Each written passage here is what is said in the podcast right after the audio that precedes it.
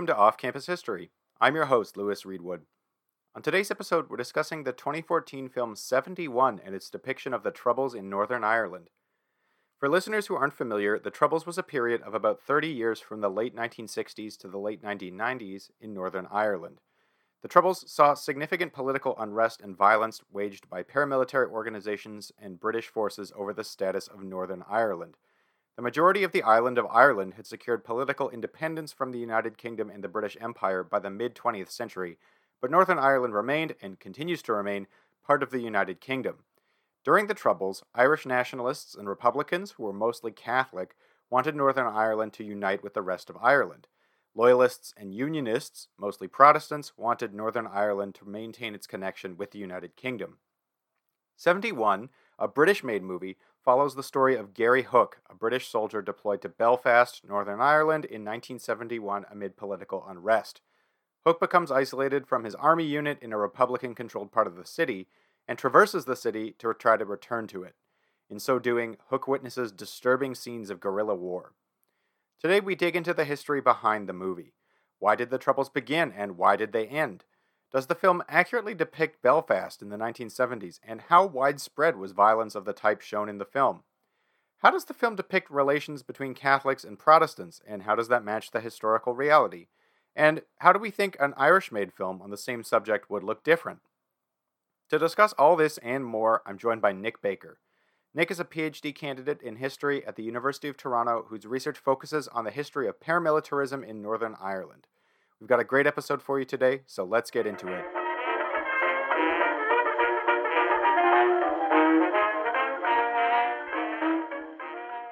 All right, I'd like to welcome to the podcast a colleague of mine from the University of Toronto, Nick Baker. Nick, thanks for coming on the podcast and also for your patience with all of the technical difficulties we've had so far this morning. Thanks so much for having me, Lewis. Excited to talk about 71. Yeah. Could you please introduce yourself and your research area to the listeners? Sure. My name is Nick Baker. I'm a PhD candidate going into my fourth year at U of T in the Department of History. I study Irish and uh, most especially Northern Irish paramilitarism, especially through um, a sort of transnational lens, looking at ideas of imperial citizenship and loyalism sort of within Protestant communities outside of Northern Ireland that lent ideological and material support to some of the struggles that were going on in, in the island of Ireland. Right. It's a, a really interesting topic. Obviously, you, you and I know each other well, not just because you know we're in the same department, but we actually share a lot of the same committee members uh, for our research. How did you become interested in Northern Ireland and, and Irish history more generally, especially I, if I remember right, your your master's was on a very different topic, right? So why did you why did you become interested in this topic? It's been a very long and circuitous road. So I did my BA honors thesis on medieval Scottish kingship. Hmm. Moved on to 20th century Zimbabwean political social history in my master's, and I'm now doing 20th century Irish paramilitary stuff. Mm-hmm. And one of the real reasons that I got involved in this particular area of history is because there's so much overlap between what I did during my master's and what I found sort of lacking in this particular field. So there's a lot of wariness, I suppose, in the field of Irish studies generally when it comes to tackling some ideas of post colonialism and post structuralist thought and that kind of thing when it comes to this very specific colonial situation in, in Ireland. So i I thought that my sort of earlier training had primed me well to sort of do some more work in this very strange colonial situation that Ireland finds itself in, as being a sort of interstitial imperial space, right, where it was both occupied, obviously, by the English, but also an occupying force more broadly within the British Empire, especially in the 19th and early 20th centuries. Is that the explanation for the, the wariness around those sort of like post-colonial, post-structuralist studies. Do you want to do you want to maybe elaborate on what you mean by by a wariness? Yeah, sure. So, Irish history, broadly speaking, remains a relatively conservative discipline.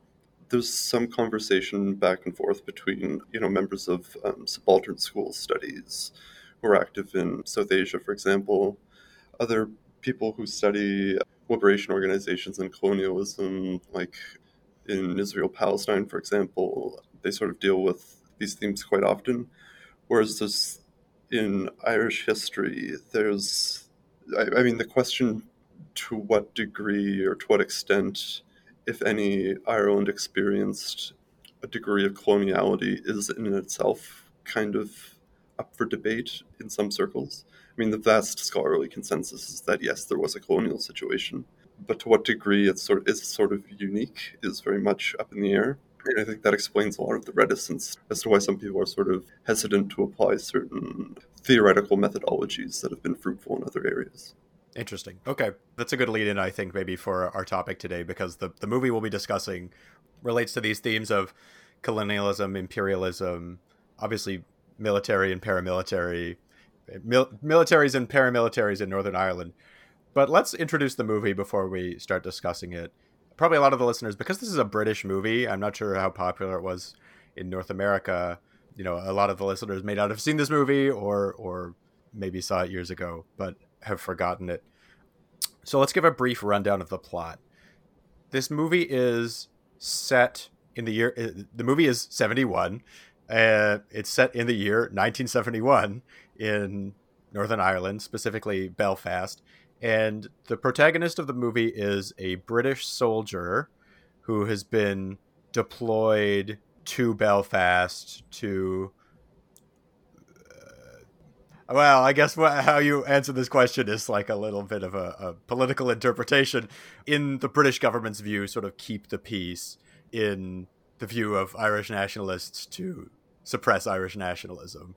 But so British forces have been deployed there because this is, you know, the some of the early years of the Troubles, which we'll get into a little bit more about what the Troubles was for people who don't know much about it. But sort of as a brief, as a very succinct explanation, the the Troubles was uh, sort of political unrest in Northern Ireland about the status of Northern Ireland within the United Kingdom and the rights of Catholics in Northern Ireland. Anyway, so there are Irish nationalists, paramilitaries that are active in rebelling against the British government at this time. The IRA, there's two different branches of the IRA technically, but we don't. We'll talk about that later and essentially he's been deployed here to suppress the IRA. And so at one point his military unit goes out to the place in Belfast where there's sort of a big Catholic neighborhood and a big Protestant neighborhood that are adjacent to each other, which is supposed to be in the movie, according to the movie, the site of the worst violence and conflict. And they, they have like a tip or something that one of the houses there is supplying guns to the IRA, so they're going to look for the guns. And in doing so, you know, they the British and sort of British aligned forces essentially like beat up these people in their house. It's never actually clear if they had the guns or not in the movie, but and and essentially like a, a bunch of Irish Catholics witness this, and basically a riot starts. And during the riot, the protagonist I don't know if I said his name, Gary Hook, he gets separated from his unit. And so the rest of the movie is basically about him trying to make his way back to the safety of being with his own unit the, amongst the British soldiers. But to do so, he has to traverse territory that's hostile, right? The, a lot of the area is controlled by the IRA or at least contested by the IRA. And so he is experiencing, you know, there's a lot of instances of violence. At one point, he's in a pub and a bomb goes off. The IRA is specifically trying to find him and kill him. He suffers an injury and has to get like stitched up by a doctor, like all, all this sort of stuff. Eventually, at the end of the movie, he does end up making it back behind British lines, but he's witnessed a ton of violence, He's seen a lot of people die or be wounded. He's had a very traumatic experience, right? And and that's kind of the end of the movie. It's sort of an action movie, I would say, but like not really one that is glorifying the violence. It's a pretty grim and depressing movie. Yeah, it's pretty um unrelenting in the pressure. Yeah. You can really sort of you know, sense the desperation in Private Hook trying to get back to uh, Palace Barracks. Yeah, and this is not a movie. I, I would warn people: this is not a movie I would watch with your, you know, little kids or something. There's a lot of like pretty nasty stuff that happens. You know, he meets like a essentially a child soldier at one point who he's a loyalist kid. He wants to kill all the IRA, and he ends up being in this bombing at the pub and like loses some of his limbs. It's like quite jarring. It's horrifying, and yeah, that. I mean, there there are a few things I think to say off the top about the sort of premise of the film, mm-hmm. and the first thing to say is that British were deployed in Operation Banner relatively recently, or I mean, relatively recently to when the film is depicted in 1971, mm-hmm. and they last until about 2007. But Operation Banner from the outset was not particularly well thought through. So there was a lot of like mission creep, for example, when First Battalion, which Private Gary Hook, I presume, was attached to, so, to the extent to which they were supposed to fight back against so called dissident nationalists or sort of buttress the support of the Royal Ulster Constabulary, who was essentially like a militarized police force, which we sort of see early on in the film. Yep. Whether or not they're there to support the RUC or whether they're there rather to assert their own sort of military control is never really certain and I think that's sort of borne out in the confusion of the film, especially as it, as it plays out in this sort of manic attempt to get back.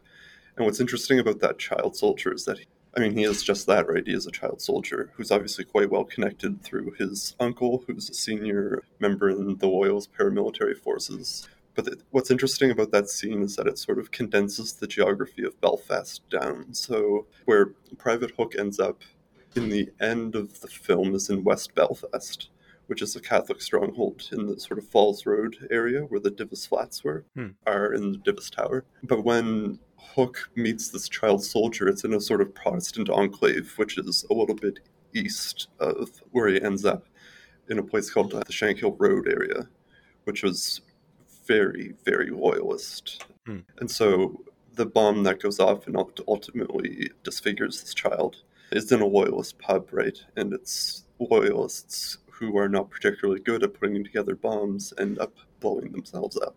And it, the IRA is confused, as you, as you mentioned, whether or not it's the provisional IRA or the original IRA, are confused as to whether or not they had a hand in it or if it was UVF, UFF. Right.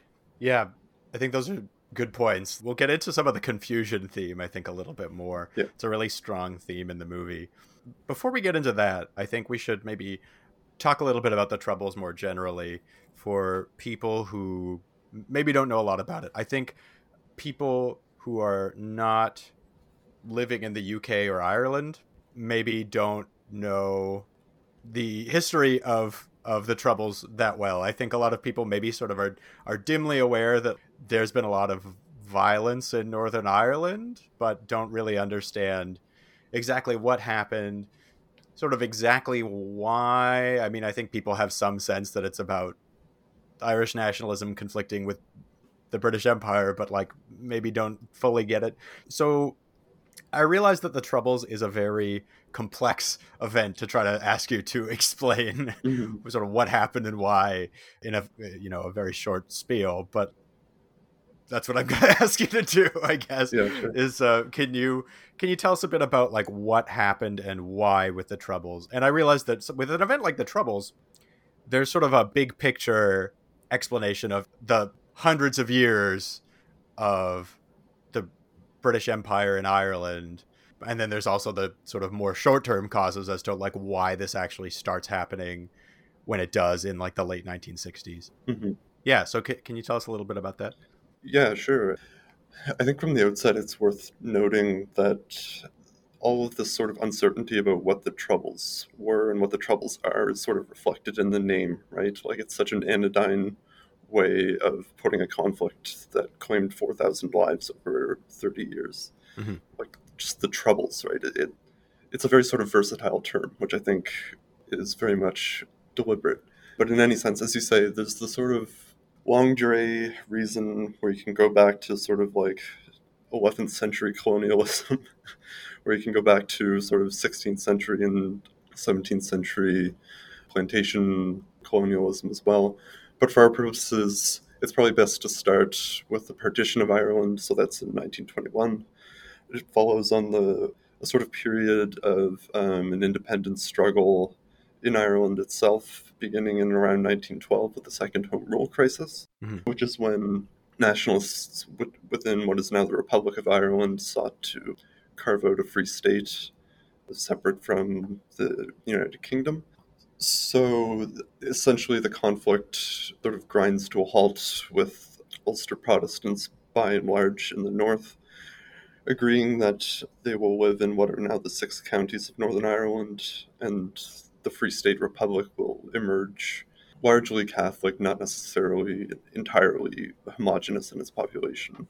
But there's that sort of agreement that's put into place and it's largely stable for many years.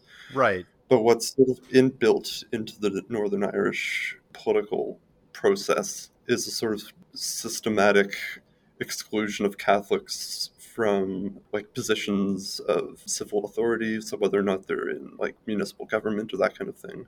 Catholic communities receive disproportionate amounts of social funding, for example, compared to Protestant communities.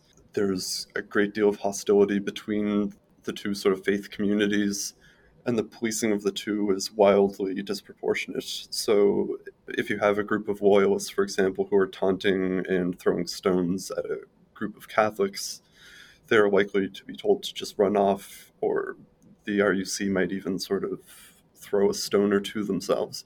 Whereas if it were the Catholics throwing stones at Protestants, it would be a very, very different story.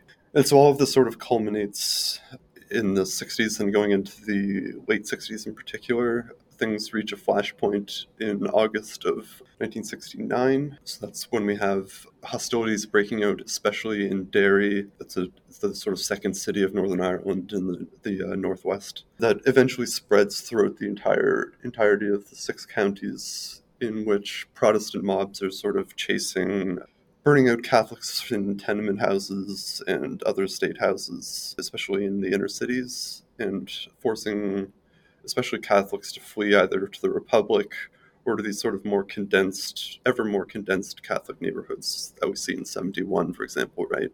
In the Divis mm-hmm. Flats. So where they're almost entirely Catholic controlled. So it becomes this sort of like these, these populations begin to sort of adhere in very sort of strictly controlled neighborhoods after this period in 68, 69.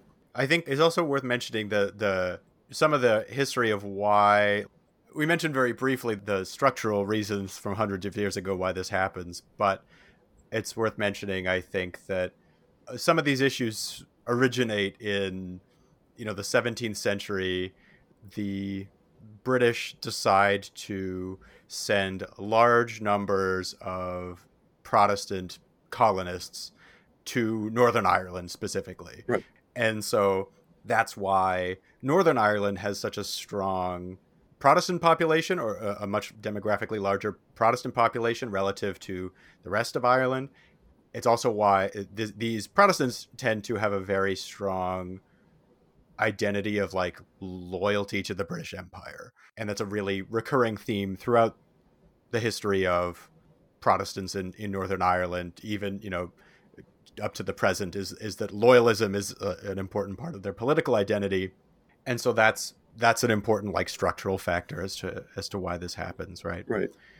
Yeah, yeah, it's important. Yeah, as you mentioned, it's important to note the so-called plantation of Ulster, yeah. which, which is a sort of Cromwellian idea to to break up both Irish Catholics and so-called Old English Irish as well, who were, you know, thought by the English crown to have gone too closely to the sort of Irish barbarism that's been, you know, the forefront of the British imagination for the past 800 years. Right. So the Troubles sees we get these sort of paramilitary organizations arise. We see, you know, the IRA, the UVF, etc., competing with each other.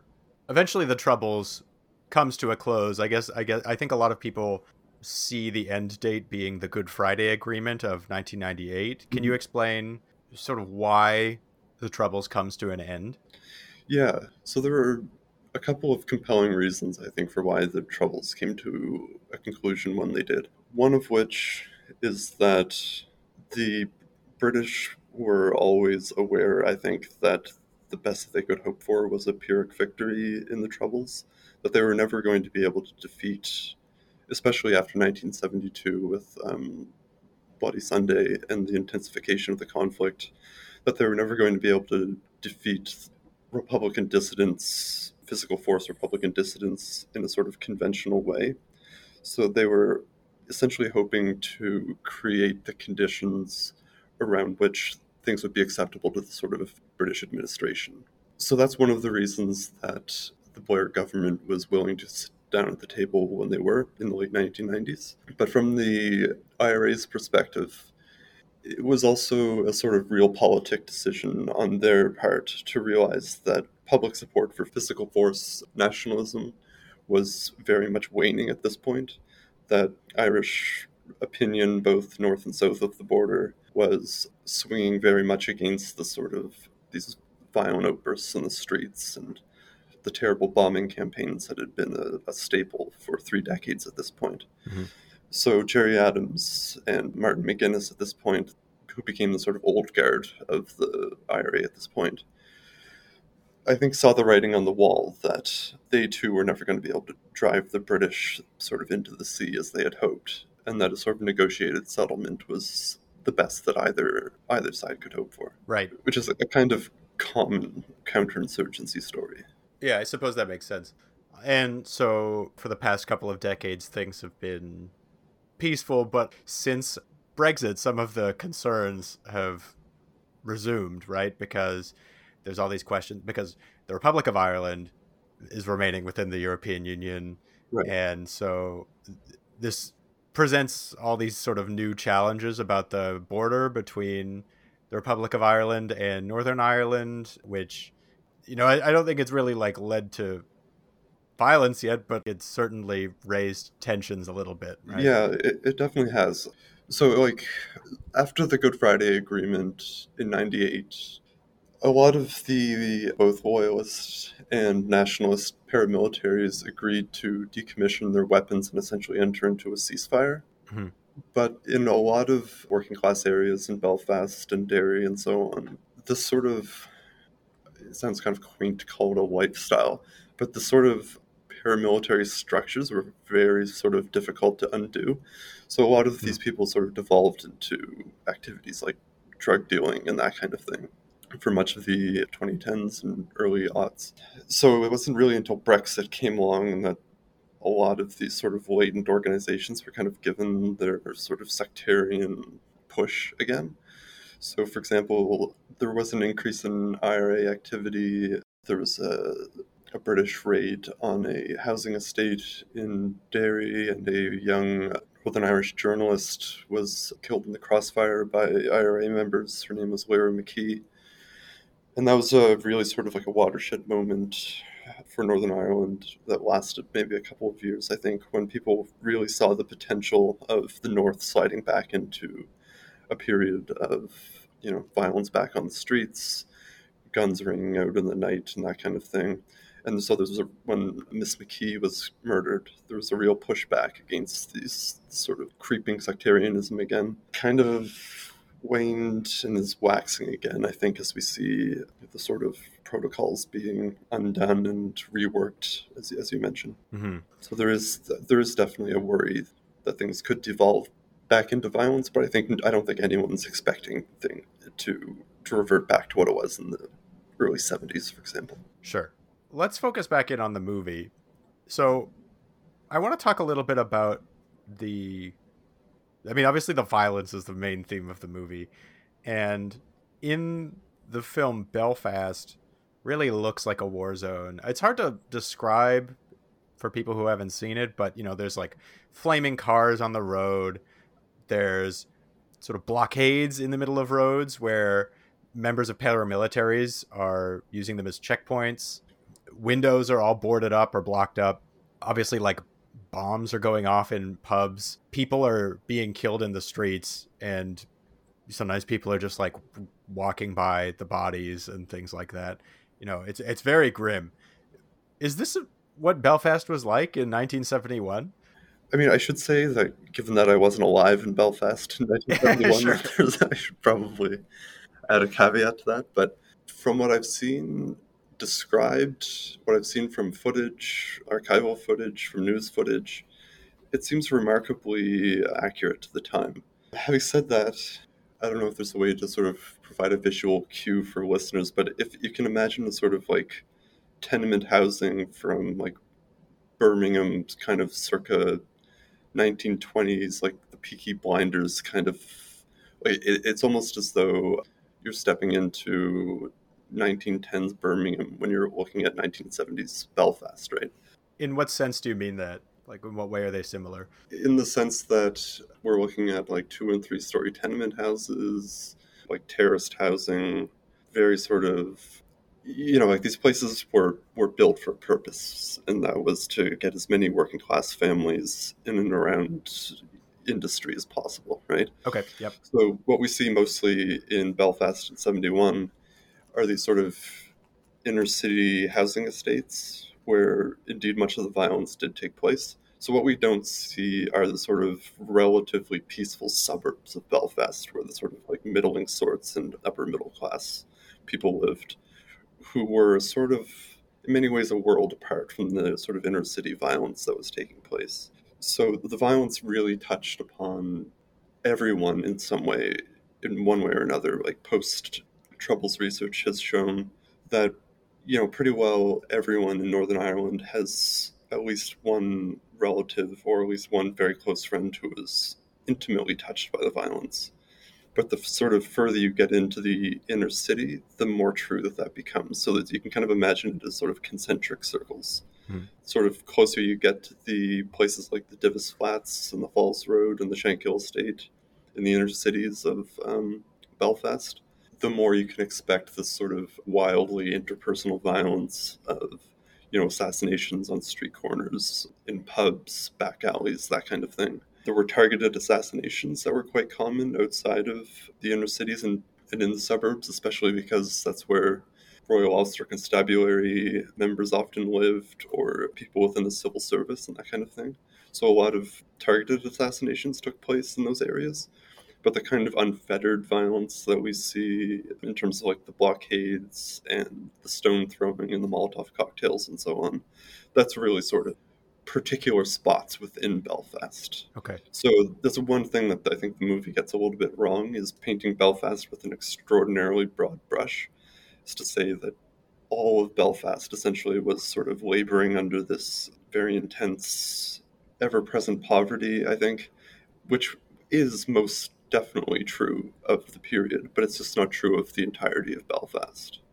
And what about in the rest of Northern Ireland? Is this is this violence really concentrated in Belfast, maybe Derry as well, or are, in rural areas is there violence happening as well? Yeah, so it kind of depends on the county and f- for many historic reasons as well. So in a place like County Down, County Armagh, Armagh in particular, Portadown, some of these places that are a little bit more rural don't tend to have the sort of Protestant Catholic divide. They tend to be more strictly one or the other, hmm. if that makes sense. Okay. So you do have very, very intense bombing campaigns around the border of the Republic in the north. You have a lot of intense gun running op- operations, especially in County Down and Antrim. And the sort of military apparatus of the British does become inscribed on the sort of countryside of Northern Ireland as well. So you'll see observation posts in the middle of sort of farmers' fields and that kind of thing, and you know observation posts in the middle of small towns of no more than you know 150 200 people and whether or not those were to monitor catholic nationalist activity or to protect loyalist communities is a sort of open question because the degree to which one can sort of differentiate between Royal or Constabulary elements elements within the British Army and loyalism more generally is really kind of foggy territory because there was so much sort of collusion between the two. That makes sense. I'm also wondering about how temporally specific this violence is. So the movie is set in the year 1971 mm-hmm. and the violence is quite extreme. Obviously the troubles was a period of about 30 years. Yeah. Essentially like did Belfast look like this for 30 years or eh, are we seeing it at a sort of peak of violence from which it declined yes. at some later point? So this is definitely the peak that we're looking at. 71 72 is by far the peak. Mm-hmm. And so yeah, so the movie does something very clever by being filmed or supposedly taking place over the course of two days, right? And that it's able to sort of collapse a very lengthy, complex narrative into something that's very sort of managed into a very manageable chunk, right? Yeah. And so you're able to sort of see the snapshot of Belfast, but you don't get a sense, right, of what this means for Greater Belfast or what this means for the for the rest of the country, or much, much less, you know, as time goes on into the 80s and 90s. So, all that to say is that the violence it played out in a kind of tit for tat way. So, for example, certain events would inevitably lead to more violence, as as you would comes as very little surprise. So, for example, after Bloody Sunday, the IRA didn't have to recruit anymore. In fact, they had to they were actively turning people away at that point because there was no better recruiting mechanism for the IRA than a British military operation. Mm. Because inevitably they went poorly and inevitably civilians were killed. And so IRA surveys in the 90s showed that as much as 90% of the volunteers joined up immediately in the aftermath of British military violence, hmm. and the rest of the 10% could be broadly broken down into sort of political or religious ideologies and that kind of thing. But for the most part, it was a very sort of reactionary chain, right? So we see in 71 and 72 these major sort of incidents happening. The ranks of the paramilitary swell. The British sweep in, introduce internment without trial in 72, which they feel breaks up the period of what they call insurgency and leads into what they call the period of terrorism. So things looked like a sort of conventional counterinsurgency operation up until 1971 72, until the British and the RUC begin to become much more successful in infiltrating certain IRA units, which caused them to reconstitute themselves in all sorts of different interesting ways so as to limit the number of people who know who and who what's who's going what's going on and that kind of thing. Mm-hmm. But with internment without trial, the British were essentially able to eviscerate the ranks of the IRA and take them off the streets and put them into places like Long Kesh and other prisons. So that kind of dilutes a little bit the violence taking place on the streets. But there are also important tactical decisions that are made throughout the 70s and 80s. So, like in the 80s, for example, we, we begin to see things become less parochial, I guess, in the sense that the IRA begins to look beyond Ireland's shores to sort of make their sort of statement pieces. So we have, for example, the Brighton bombing, in which uh, Prime Minister Thatcher was almost assassinated. We have the assassination of Lord Mountbatten when his boat is exploded uh, or blown up in the loch. So it was a very sort of conscious decision on the part of especially the provisional IRA to sort of dial back some of these interpersonal attacks and sort of make it more apparent that they're going after the sort of bureaucratic and military apparatuses of the British administration and the Northern Irish as well. Interesting. One of the things that interested me the most about your answer there was that the IRA conducted surveys in the 90s. That's quite interesting. Yeah. So, one of the um, ironic things about internment without trial was that it created these incredibly concentrated populations of dissident nationalists, right? Who sort of created these almost like political reading clubs. Hmm so we have all kinds of different ideas about how to sort of reorganize the IRA in such a way as to limit exposure, be more sort of effective in carrying out their various operations, and and that kind of thing. but it also led to this kind of wild bureaucratization of the paramilitary ranks, mm-hmm. in which only a very f- sort of select few, like Gerry Adams and again Martin McGuinness and those kinds of people, would conduct these sort of internal intelligence operations, trying to decipher, you know, who belongs to which group in Portadown, which group belongs to which in Inner Belfast, which group belongs to whom in, uh, you know, Derry and that kind of thing. And it just became mm. so sprawling after a while that that yeah, the like, in, internal documents like these were generated and passed along to membership. And then Phoblacht, the sort of written newspaper, the sort of like internal newspaper of the IRA, would sort of proposition people for answers to questions like this and, and that kind of thing. That'd be a very interesting source to look at. Yeah, it's fascinating stuff. Back to the the movie. So one of the themes that stood out to me watching this movie is how little separation there was between violence and ordinary life for people who lived in at least this part of Belfast. Mm-hmm. One of the characters in the movie is a teenager who is sort of involved with the provisional IRA. And so one minute he's helping his sister with her homework at home. The next minute he's grabbing some guns that he's hidden under his floorboard and he's off to go try to shoot this British soldier. Mm-hmm. You know, one minute some people are having a drink at a pub, and the next minute a bomb goes off in the pub, right? And and it seems like there are certain background characters who are just sort of used to walking by people laying dead or injured in the streets and stuff. Yeah. Were violence in everyday life really this close to each other during the Troubles? Again, in this part of Belfast and in parts of Derry, it, it really was so intimate that it was not uncommon for a victim to have known the perpetrator of his or her murder very well, hmm. intimately, in fact. So people really were living side by side and cheek by jowl with the violence that was going on. And I think the movie does a particularly good job of, of showing that in the sense that we have Sean, the, the young teenager who's sort of an up and coming gunman within the provisional IRA, and the, the sort of sense in which you have to be ready at a moment's notice. It was a, a very real thing, right? Because when you're inducted, when you were inducted into the IRA, you were told in no uncertain terms that you were very, very likely either to end up offside which meant on the run in the Republic, end up in Milltown, which was a massive Catholic cemetery in West Belfast, or end up in Long Kesh or one of the other prisons.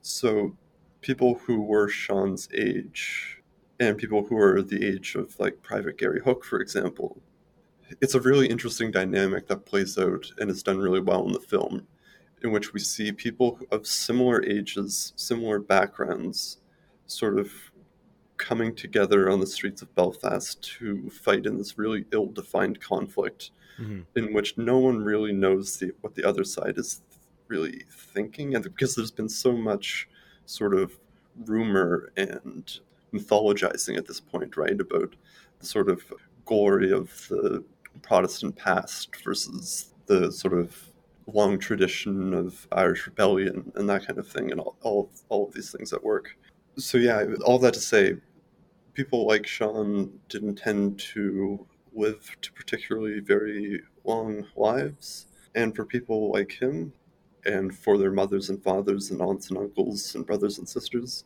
it really was it was it was an everyday conflict. And I think you can get that sense as well when you see in the film the barricades, which you've mentioned before, which were often manned by you know young children, boys, girls. But what another thing that's interesting that comes out well in the film is I'm not sure if you noticed the women who would take to the streets and sort of bash the trash can lids on the pavement or on the sidewalks. Yeah, I was wondering what that was about. So, uh, yeah, tell me, tell me about that. Yeah, so it's interesting. So that absolute din that's created by the the trash can lids was both sort of protest and warning. Right. For people who haven't seen the movie, this happens when the British soldiers show up to try to like find out if this house has guns, right? So these women are watching the British soldiers and yeah, making this loud racket, bashing these trash can lids on the on the ground. Right. Yeah. So so it, it kind of serves an interesting purpose and is kind of an underexplored and underappreciated, I think, aspect of how women contributed to the national struggle. But in any case, these housewives who were who would bash the lids, it was both a way to sort of protest the presence of the British, cause sort of mayhem within the British ranks because they couldn't hear or think what was going on because the, the din was so loud. But also, most mm-hmm. importantly, it served as a warning for people who were in the area that if you had something on you that you didn't want found by the mm. British, now was the time to get the hell out of there. Or if you did have guns in the paneling in the back of your house or underneath the floorboards, now is the time to sort of bury them in the backyard instead, because there might have been a tip off from one of your neighbors that guns are being held there. Right. So this, and in the reflections of the soldiers post conflict about what sort of stood out in their memories most 30 years later, for most of them, it would be the sound of trash cans because it became so synonymous, right, with this notion of just confusion on the streets, not knowing who was your supposed enemy, who was your supposed ally, and, and just the general sort of mayhem of the entire situation. That's really interesting. Hmm. Yeah, I didn't know anything about that. That's that's quite interesting because the other thing about the, the tenement housing that that lent itself well to some of these organizations is that they would have common laneways going behind and through them, right? So mm-hmm. it would make communication quite a bit easier if you were seeing if you were seeing an RUC patrol or British patrol coming down the street to run behind the houses, be behind the tenements, some often with shared walls, so you could sort of give secret knocks or pass along messages saying it's time to get out, it's time to hide the weapons, it's time to hide so and so. So the architecture lends itself very well to to that kind of guerrilla insurgency. I was going to say that's fascinating how the physical geography related to to those events. And we see it again in the Divis Flats as well, right? Where there's this sort of high modernist approach to architecture where, you know, this very British idea of communities living in the sky and that kind of thing, and how it would create a sort of sense of neighborhood just, you know, 12, 20 stories high. But the way in which it basically created citadels for both loyalist and nationalist paramilitaries, right? Who had sort of like a 360 degree vantage point of their territory. The flats became kind of indistinguishable one from another, which was incredibly confusing for especially the British who were unfamiliar with the territory. And if you remember, one of the British commanders, he's trying to get his bearings and he says something about the street signs missing. And that, that was another sort of classic way to confuse the British because they had no idea where the hell they were or what they were looking for. So move the street signs, change the street signs. All of these things were ways of, you know, manipulating the geography. Hmm the sort of physical geography of place to better entrench and carry out some of these operations. Fascinating. I want to ask you about the film's depiction of sectarianism. One of the striking bits of dialogue in the film was when, you know, Gary Hook meets this loyalist boy who I mentioned earlier, who he wants to kill all the IRA. And the boy at one point asks Gary Hook if he is Catholic or Protestant and Hook sort of says like he doesn't really know exactly what religion he is, and the boy is shocked to see someone not know what their religious identity is. Right. And one thing that really stood out to me is that yeah, if you so if you live in Northern Ireland, right, you you know if you're Catholic or Protestant. It's like a very clear part of your identity in a way that I, I guess it's not for Gary Hook coming from England. Absolutely. And one of the impressions I got from this movie was that Catholic and Protestant are shown more so as like factions than they are faiths, right? Mm-hmm. It's not really so much about what your religious beliefs are, and it's more about us versus them. Is this pretty accurate of like how people would have thought about the conflict during the Troubles? Do you think these faiths sort of just got distilled into like our side versus their side? Yeah, absolutely. Like someone from Falls Road wouldn't meet with someone from Shankill Road to talk about, you know, Luther's theses and the sort of finer points of theology sure. between Protestantism and Catholicism. I mean, like uh, being facetious, obviously. But yeah, the, the extent to which religion became a placeholder purely for identity over and beyond sort of personal belief is something that's very much alive within the sort of historiography of the Troubles. Mm-hmm. So the extent to which we're talking about sort of Protestant, so-called Protestant true believers or Catholic true believers, is really a sort of slippery question because there's like there's this old joke right of someone crossing the border in 71 going from the republic into the north. They're stopped at a royal loyalist checkpoint. The person in the car is asked are you a catholic? Or are you protestant? The person in the car says i'm jewish the loyalists say okay well are you a protestant jew or are you a catholic jew? Because it, it didn't really matter what you believed in necessarily. It just mattered sort of which group you were willing to put in put your lot in with so to speak. Right. So that's not to say that there weren't on either sides extremely vicious religious rhetoric, especially coming from people like Ian Paisley, who created the Free Presbyterian Church, which was wildly, wildly anti Catholic to the extent that, you know, it was quite fascist and deeply problematic in terms of wanting to eradicate certain populations. So there were absolutely religious fanatics like Ian Paisley and his Free Church Presbyterian followers. On the Catholic side, there were absolutely people who believed wholeheartedly in the Catholic Church, in the Catechism, in the Church's teachings. And in the Republic, there were priests, in fact, who would often act as gun runners or who would be confessors to IRA members or who would find places to hide guns on parish grounds and that kind of thing. I mean, that's not to say that there was the, that's the majority of them.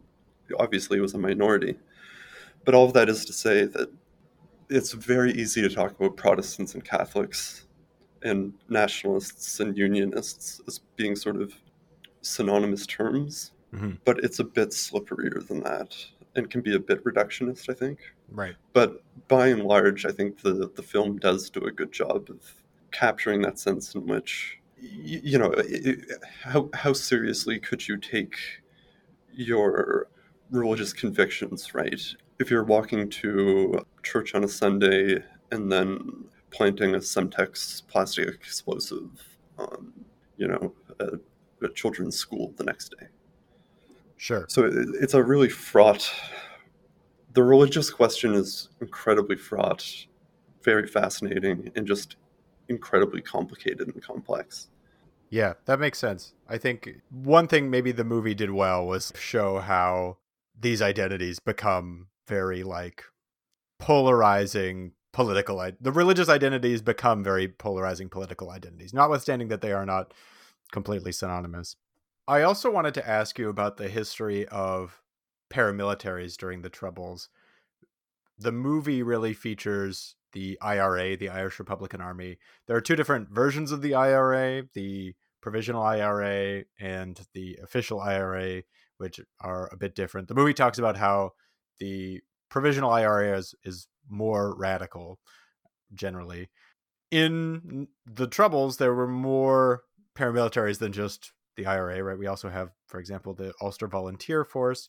So I wanted to ask you why these emerge when they did, and also uh, you know how did an organization like the IRA supply itself with weapons the UK has very strict access to guns and so I'm wondering how the IRA was able to like obtain weapons essentially yeah that's a great question so with the sort of two paramilitaries that are sort of the focus of the film, the provisional IRA and the UVF. It's important to note that they're sort of iterations or reiterations of previous groups. So during the second Home Rule crisis, that's when the first Ulster Volunteer Force first came into being. and the IRA established itself a little bit earlier as well and was obviously active during the War of Independence. Mm-hmm. So it's important to keep in mind that these two organizations have a sort of longer history, and by resurrecting them in the way that they did, it was a sort of conscious way of recalling these sorts of supposedly glorious pasts. So for the IRA, it was tapping into the sort of rich history of resistance. For the UVF, it was this history of standing up for British imperial values and that kind of thing. As for why we sort of see the them gain the strength that they do in the 1970s, it's in large part because we kind of have to situate the paramilitaries within their sort of international context. So the IRA in particular, the UVF always kind of stays a pretty parochial organization. In fact, most loyalists do get most of their funding either from Northern Ireland, some areas in the Republic, some Protestant sympathizers in Britain itself, as well as a major major contributions from Canada and in particular in particular Toronto hmm. actually. Mm. But in any case, the IRA is a much more sort of international organization in the sense that they were able to tap into similar liberation organizations that were active contemporarily.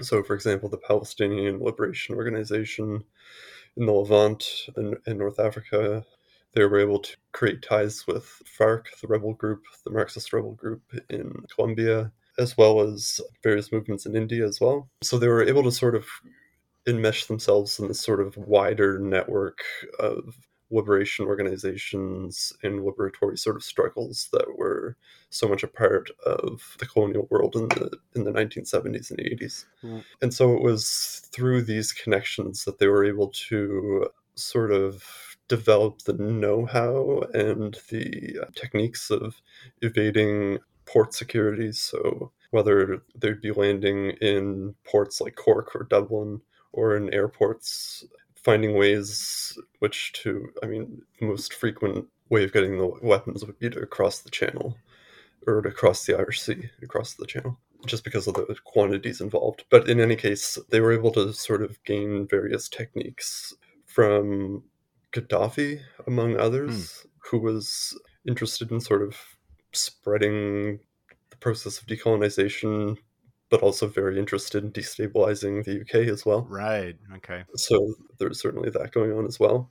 And for the IRA, it wasn't terribly uncommon to come across if you were in a bar, for example, in Boston or Chicago or New York, to see like a little sort of like tip jar that was basically collecting for the IRA, right? Mm-hmm.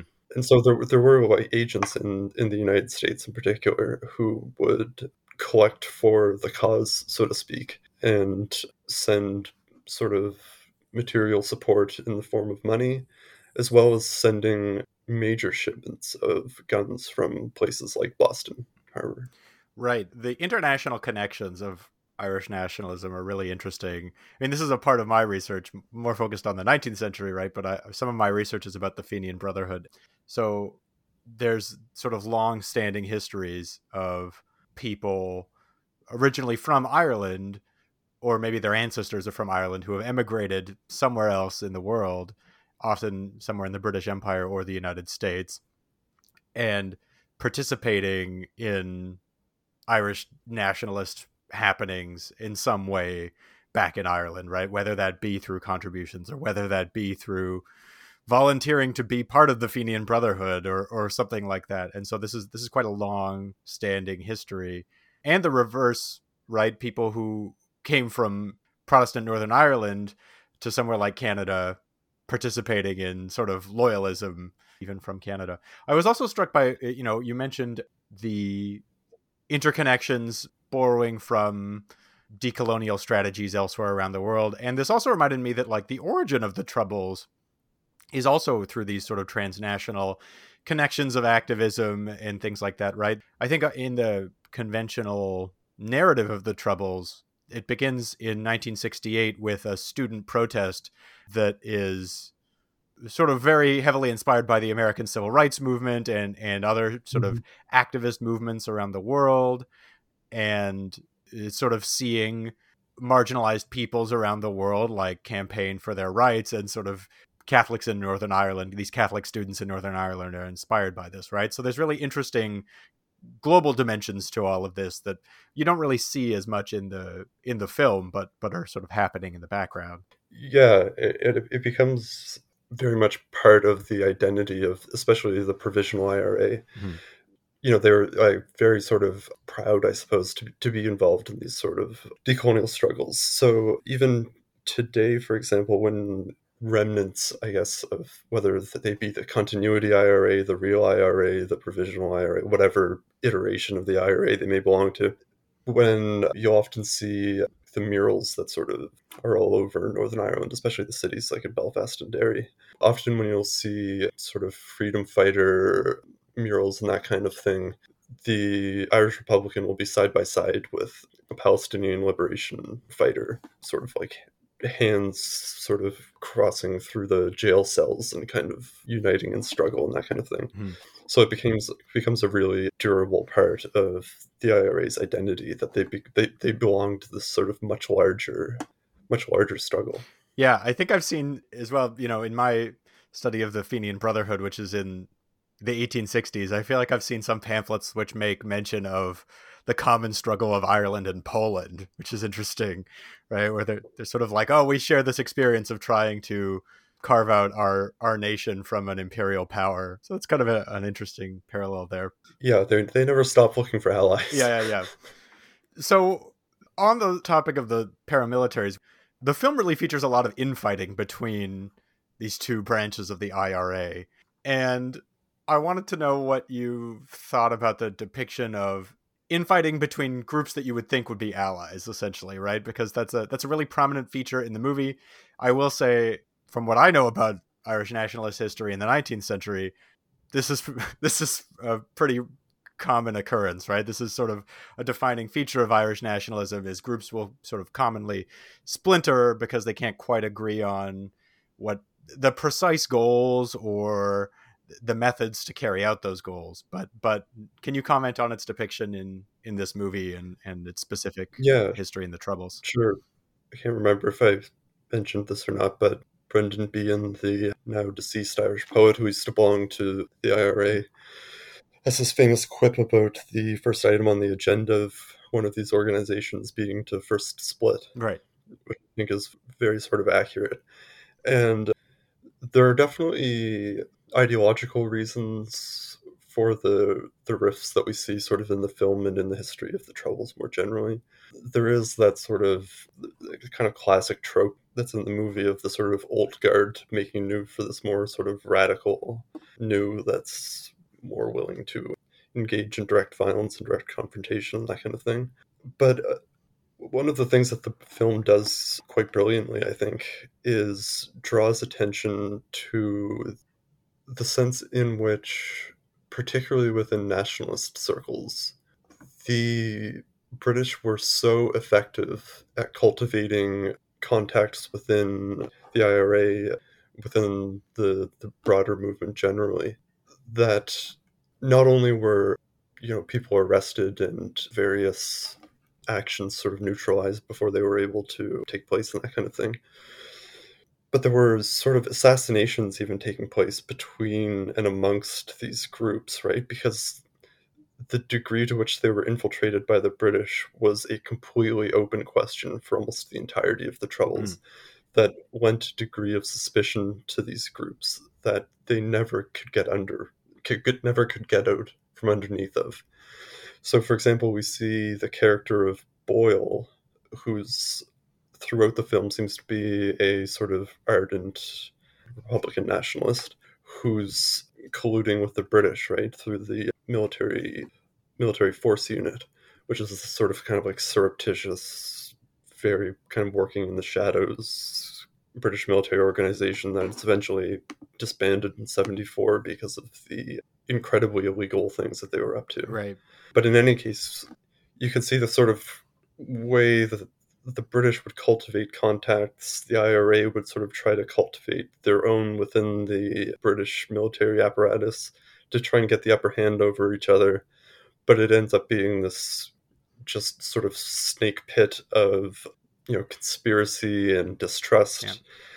Yeah. And, and that leads to a lot of restructuring in the 80s in which the IRA discharges with this sort of largely brigade structure that they borrowed from the British military and to skew it rather for these much smaller smaller cells in which you know three or four people would know who belongs to their group but they wouldn't necessarily know of anyone outside of that. So there's sort of people giving the instructions trying to keep distance from the sort of rank and file.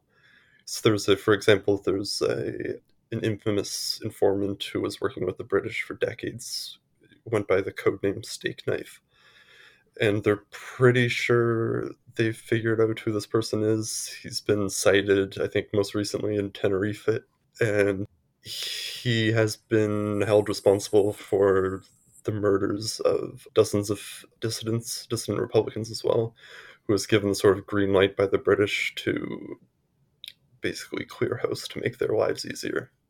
Wow. Yeah, you mentioned the the theme about distrust and not knowing who's on whose side. And that's a really strong theme in the movie, I think, is that a lot of the characters, it's not quite clear who they're allied with. It's also not always quite clear what's going on. I think there's sort of a lot of confusion. Mm-hmm. You know, there's this scene, right, where these loyalists, in collaboration with someone from the British military, are building a bomb and they accidentally set it off. And the IRA guys assume because the, they were building this bomb in a loyalist pub, so a bomb goes off in a loyalist pub, and the IRA guys assume that it was one of their IRA bombs, but you know they're each sort of accusing the other of being, oh, you you must have set off the bomb, and and then at the end of the movie, obviously the British they don't want to acknowledge that one of their troops was helping build a bomb, so there's a lot of like misinformation, confusion. Mm-hmm. I think the movie does a good job of portraying that. Yeah, absolutely. And yeah, so like the unit which that British soldier was helping the bomb construction, the the military response force, they would they would use seized IRA weapons to conduct a lot of their operations, whether or not it was against civilians or IRA members, so that it would at least have the veneer of the of a Republican killing, hmm. so that it couldn't necessarily be traced back to them, but it would necessarily create more distrust amongst the Republican ranks because if an outside force comes in and conducts an assassination using all of the material and techniques that someone from within the IRA would use, it sort of it begs the question, right? Mm-hmm. who it, you start pointing fingers trying to get to the bottom of it and it's an extremely effective way to undermine the sort of operational capacities of these dissident groups which the british were able to do again very effectively but through very heinous and cold-blooded calculated means yeah so a little bit about the the making of the movie this movie is a british made movie and i was wondering how you think an Irish made movie would look different on this subject. You know, I think one impression I have is the hero of the movie is a British soldier, right? And you're sort of, I think, intended to cheer for him, you know, hope he gets back safe. The the IRA characters are more so the villains of the movie, which I think I have a hard time imagining an Irish made movie on this subject being framed that way. So that stood out to me. Are there any other things that stand out to you? Yeah, I think the the filmmaker was quite brilliant in a couple of different ways. By collapsing the time essentially into two days, it allows the director and the writers and producers and so on a certain degree of latitude to not really engage in the historical narrative. Like they can they can accurately depict what an operation might have looked like in 1971 in Belfast.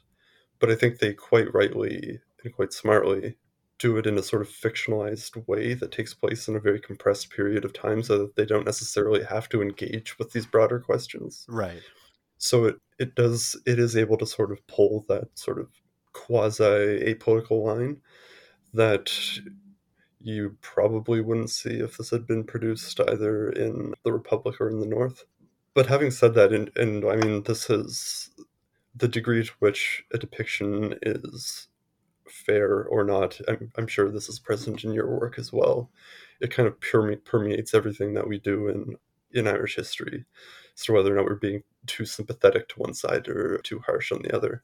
But I think one of the great things about this film is that it it does a pretty good job of not taking sides. Hmm. So it shows like for example we were talking about the sort of difficulty in differentiating who's on whose side and that kind of thing and i think that's one of the things that this film does so particularly well is that we have this sort of 20 year old guy gary hook from derbyshire working class part of, of the uk he's mingling with working class people loyalists and republicans in the north and in the north you can't differentiate between a Republican and a loyalist just by looking at them, of course. They dress the same, they look the same, they act the same. So I think the film does a particularly good job of showing the sort of the gray areas that that were part of that were you know essential to this conflict. Right. That makes sense. I think one thing that you in your comments stands out to me is that the idea of neutrality in your depiction is a really thorny issue for depictions of Irish history in particular. And I think it, you know, increasingly historians feel like the the idea of a neutral depiction of history is sort of a false errand or an impossible errand, right? Mm-hmm. In general. But it seems like for at least some other histories there's ways of representing them that for viewers will be mo- for most viewers will be non-controversial whereas any depiction of Irish Irish history feels like it's it's very hard to avoid it feeling like it's taking a side. It feels like a, a, sort of defining feature of portraying Irish history is this this sort of challenge, right? Right. Yeah. Well, I, yeah. I mean, your your listeners may if they're aware that we're recording this on the 12th of July, might read something into that and say that, you know, we're loyalist sympathizers for choosing to commemorate the Battle of the Boyne by having a podcast for the Troubles. Yeah, this wasn't uh, this wasn't an intended sort of loyalist recording. Uh, this was not not what I was going for. I just it was just worked out with my schedule but such such is the fraught playing field I think of Irish history is that so much can be read into you know small comments and small editorial decisions. For example, if you're if you're a loyalist watching 71, you might be sort of taken aback at the depiction of the ineptitude of the bomb makers in the pub, mm-hmm. despite the fact that invariably they were very poor bomb makers on both sides. Sure. Yeah. And so too, on the, you, you would see maybe that the IRA is being depicted as being too cozy with the British or something like that, and from their perspective, you may feel quite hard done by. So yeah, this this idea of of fairness is an albatross, absolutely. Yeah, it feels like there's right there's hundreds of years of symbolism and very strong animosity that's sort of layered on layered and layered and layered for ge- generations, which makes Irish history really interesting. Yeah, but also really challenging. I mentioned at the I think I mentioned this at the top of the podcast that some people date the occupation of Ireland as late as or as early rather as the 11th century and I mean I don't mean that facetiously there there are people who would genuinely date the period of colonization at or around 1066 mm. so you know, yeah, there's literally centuries of myth making and historical arguments and you know grappling with these questions over generations. So yeah it's it's bound to create this sort of this very rich rich history that we're dealing with. Yeah certainly you see a lot of references to 800 years of colonialism yeah, in in Irish history, which I think actually that's dating it to like the 12th century, so even later than the one you're you're talking about. But but some of the history of the 12th century is is seen as like sometimes the origin point. Yeah. yeah. Is there anything else you wanted to to mention about the movie that we haven't got to yet? We've spoken sort of tangentially about these sort of shadowy British military agencies that were kind of on the periphery, both in, with respect to the RUC and more conventional battalions and paratroop regiments. So we talked about the um, military response force. They're disbanded in 74, replaced with a sort of similar counterinsurgency element called the Special Reconnaissance Unit. They get into some hot water as well, so that they're given a new kind of iteration as well in the 80s. In 1987, I think the Mobile Reconnaissance Search Unit is created. So there are all sorts of, just as the RUC, just as the UVF and the IRA is kind of constantly trying to respond to situations on the ground, so too are British intelligence elements. And we get a sense of this in the film that all of this was very sort of under the table. And that is the extent to which it was under the table is still very much up for debate. And whether or not we'll ever sort of see the files or hear the stories that will prove just how complicit the British government was in perpetuating the Troubles and in assassinating civilians we'll probably see in the next five to ten years, hopefully, as freedom of information requests come through. Mm-hmm. But I think that that's one of the things that that's very much alive in the Irish imagination of the Troubles and the memory of what happened in those three decades in Northern Ireland from the Northern and Irish perspective that's somehow often lost on non Irish audiences. Right. Yes. That the British were not just there for hearts and minds or sort of peacekeeping mission, right? There's a very sort of direct and purposeful reason for their presence. Yeah. There's always like a challenge in studying history of government wrongdoing because the government tends to preserve its own historical documents which can sometimes it's that's a challenge for historians right and and yeah. some governments historically have you know destroyed documents that look or will reflect poorly on them. Some governments don't let you look at those documents for many decades after the events etc so that's a real challenge for historians especially historians studying a topic that is relatively recent history. Yeah like a, a great example is like the mau mau emergency in kenya in the 50s and 60s the british did a well in the end it didn't turn out to be that fantastic of a job but hid literally miles of documentation in a hidden facility in Britain mm. to um, you know cover all of the stuff up. Yeah. Yeah, it's something as historians we have to be extremely careful about. Mm. You know, examining why something was left in the records as opposed to, you know, what what could be missing and what what caused that absence, right? Yeah, definitely.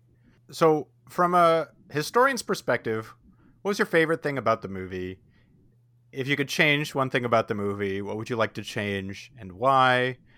And I'll also just ask you, like, do did you like this movie? Did you think this was a good movie or not? I love this movie, to be honest. I mean, I, I'm quite a fan of sort of like low simmering, tense movies like this mm. to begin with. So from the outset, I kind of had my attention for that reason. Mm. And again, they do such a good job of sidestepping the contentious historical aspects that it's really difficult to say anything. It's difficult to accuse the director of a particularly egregious error one way or the other mm. because they do such a brilliant job of sort of not engaging in the really difficult parts, right? But I feel like that can itself be a criticism in that sort of ignoring the contentious issues can be itself poor historical storytelling, right? I I watched yeah. I recently watched actually a documentary. It was like a 5-hour documentary on Irish history, just sort of the whole span of Irish history. And it was really interesting because like most of it, you know, it's like the classic narrated documentary. It's sort of explaining events. And once it got to the troubles, it just sort of stopped trying to explain. Like it just sort of it just sort of said there was violence and that's kind of all it said. It didn't really explain much of why or what exactly happened. It just sort of had a few little like audio clips and photos. Yeah. Not that this movie is trying to be a documentary, but I mm. think yeah. that we have to be sometimes wary about documentaries or or films that just sort of like not engage with the matter that's uncomfortable to talk about. Yeah, yeah, I, I agree one hundred percent. But there's an interesting aspect to that as well, and that's, I mean, this is going in a direction that I have absolutely no authority speaking in, under, but of sort of like responsible filmmaking, I guess, because not so much in the film, but we get the sense with the Good Friday Agreement in 1998 that the troubles are sort of bookended quite nicely. That it was a 30 year period. Everyone decided to sort of lay down weapons in 1998. They were literally dumped in concrete so that they could never be used again, and sort of hostilities end there. But within the communities, like on Falls Road and within Shankill Road and that kind of thing, the conflict and the afterlives of the conflict persist to this day, right? like the friction between the communities may have shifted from quasi religious convictions to these ideas of independence versus loyalism. But what, what's been left over is the sort of, how should I put it, a sort of local big man politics hmm. in which you have these leaders who were, you know, central to an aspect of the troubles then the, the, the, troubles end, but the, the sort of structure remains. And within a lot of these still divided neighborhoods, there are cross community efforts that are overtures to peace. So, like, you'll have people who are members of the RUC coming into loyalist neighborhoods or to Republican neighborhoods and discussing like what they did, why they did it, whose orders they were following. So too, you'll have loyalists going into Republican areas and schools and community centers, and soldiers coming back over to explain what their role was and that kind of thing. So there is within these microcosms the potential for conflict to kick off again in major and sort of really sort of vicious ways. I sort of alluded to that earlier with the Lyra McKee murder. Yeah. So while I'm not saying that a film like 71 is going to, you know, lead necessarily to, you know, people taking to the streets and bombing hotels in Brighton and, you know, pubs in Liverpool and that kind of thing. But nevertheless, these things, there is still enough cultural currency within these communities, and that the troubles haven't really ended, right? So I think there's something to be said for leaving certain things unsaid hmm. and letting some of these community workers who are still working on post the post troubles order sort of do their work and let Hollywood kind of do their thing if if that makes some degree of sense. I think so. Don't let these movies revive these old tensions. Yeah, exactly. Like there was so like you know, there's like Patriot Games and like Michael Collins and those kind of really sort of romanticized versions of not only the troubles necessarily, but sort of, you know, armed struggle more generally yeah. and that kind of thing. So I think the more movies that we have like 71 that are sort of open to different perspectives without necessarily saying one is the sort of most romantic or the sort of like most attractive or uh, that kind of thing is, is quite a is quite a good idea. Right. All right, that makes sense. Nick, this has been really fun to talk to you about. I, I feel like I've learned a lot. This has been really interesting. So thank you so much for making the time, including all the extra time the listeners can't see trying to sort out computer problems. Do you have anything you'd like to share with the audience that you're working on or social media stuff or anything like that? No, I mean, I've just defended my comprehensive exam, so I'm working on my dissertation proposal now. Congrats, so by the way. Thank you very much. So I don't have much to plug there, but if you if you want to see um, histories of the Troubles retweets and Tottenham Hotspur highlights, you can always follow me on Twitter at ndl baker. It's not too much interesting stuff you'll find there, but I think you, I think you've got some interesting tweets. Well, we'll see. All right. Thank you very much for joining me today. All right. Thanks so much, Lewis. That's our interview for today. Thank you for listening, and a big thank you to Nick for chatting with me. If you'd like to learn more about this topic, I've included some book recommendations in the show's description. And if you'd like to see some historical images related to the Troubles, check us out on Instagram and Facebook. If you want to support the podcast, it really helps me out if you share it with someone or on your social media. Personal recommendations make a huge difference for growing the audience. And if you'd like to leave a review for the show on the Apple Podcast page, that's also a huge help. If you'd like to send me any comments about this or other episodes, leave one on one of our social media pages or send me an email at offcampushistory at gmail.com. I'm also happy to hear suggestions for future episode topics, and if you're a historian who's interested in being a guest on a future episode, feel free to message me too. Music for the podcast is by Paul B.S. and his Novelty Orchestra, and artwork for the podcast was made by Nethkaria. Thank you again for listening, and I hope you'll join us next time for some more off campus history.